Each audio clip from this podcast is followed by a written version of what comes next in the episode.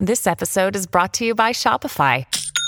Forget the frustration of picking commerce platforms when you switch your business to Shopify, the global commerce platform that supercharges your selling wherever you sell. With Shopify, you'll harness the same intuitive features, trusted apps, and powerful analytics used by the world's leading brands. Sign up today for your $1 per month trial period at shopify.com slash tech, all lowercase. That's shopify.com slash tech. Look, Bumble knows you're exhausted by dating. All the must not take yourself too seriously and 6-1 since that matters. And what do I even say other than hey? well, that's why they're introducing an all new Bumble with exciting features to make compatibility easier, starting the chat better, and dating safer. They've changed, so you don't have to. Download the new Bumble now.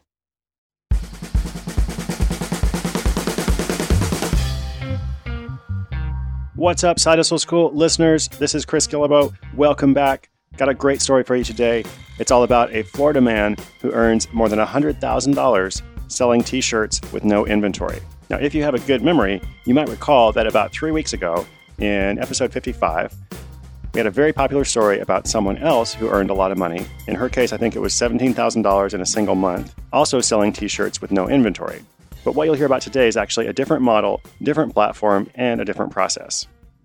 So apparently, there's more than one way to make a lot of money designing and selling t shirts. And I'll tell you all about this one in just a moment.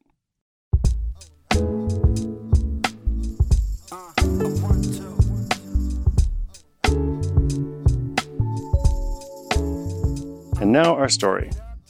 From Jacksonville, Florida, Benny Hsu felt like he had struck gold, and he didn't even have to dig around in the river. A former app designer who was curious about how to sell something to people he didn't know, Benny had a goal of entering an all new line of work.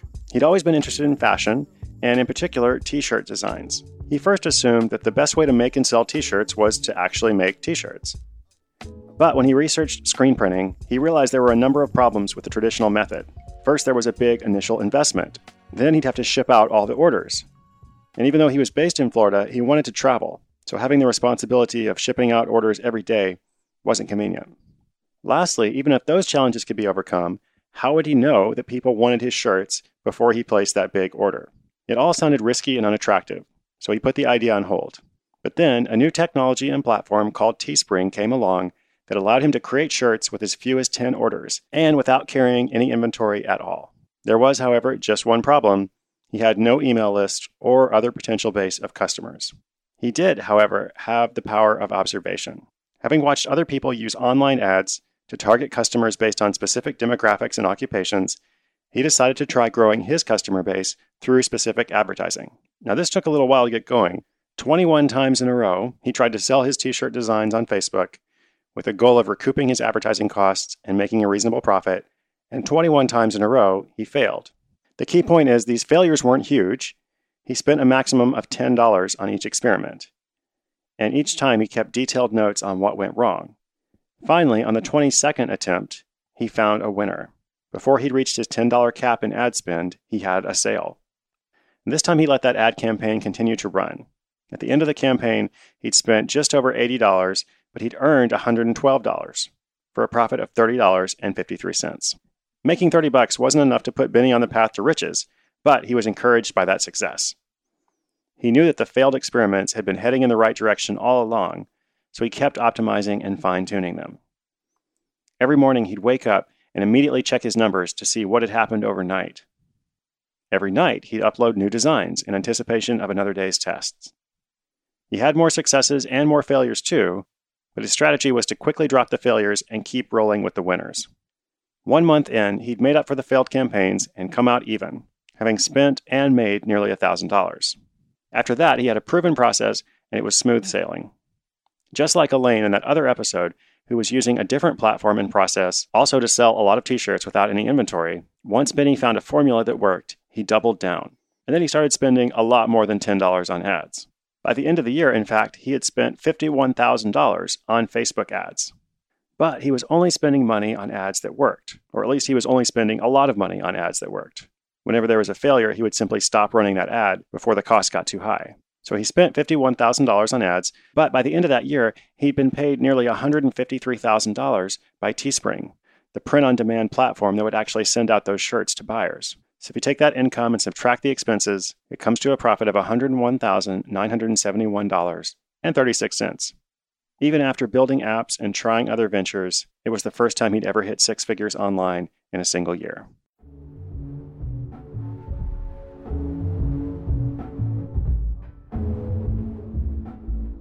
All right, so let's talk about what we can learn from this great success story. I really love what Benny was able to accomplish.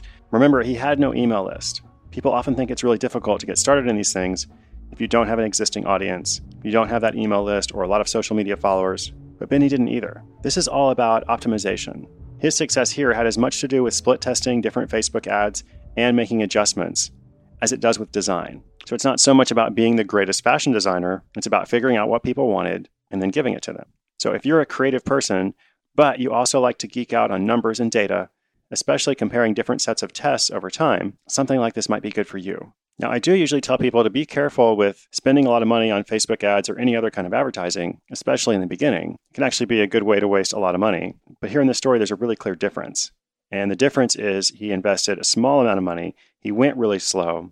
Even with 21 failed experiments, his maximum loss there would be $210 since each experiment had a cap of $10 per ad campaign. And it was only once the experiment started working that he began spending a lot more money. So the time to start spending thousands of dollars on ads is when you start making more money than you spend, and not before. Congratulations, Benny. I can't wait to see what you do next in the world of t shirts, Facebook ads, app design, or anything else.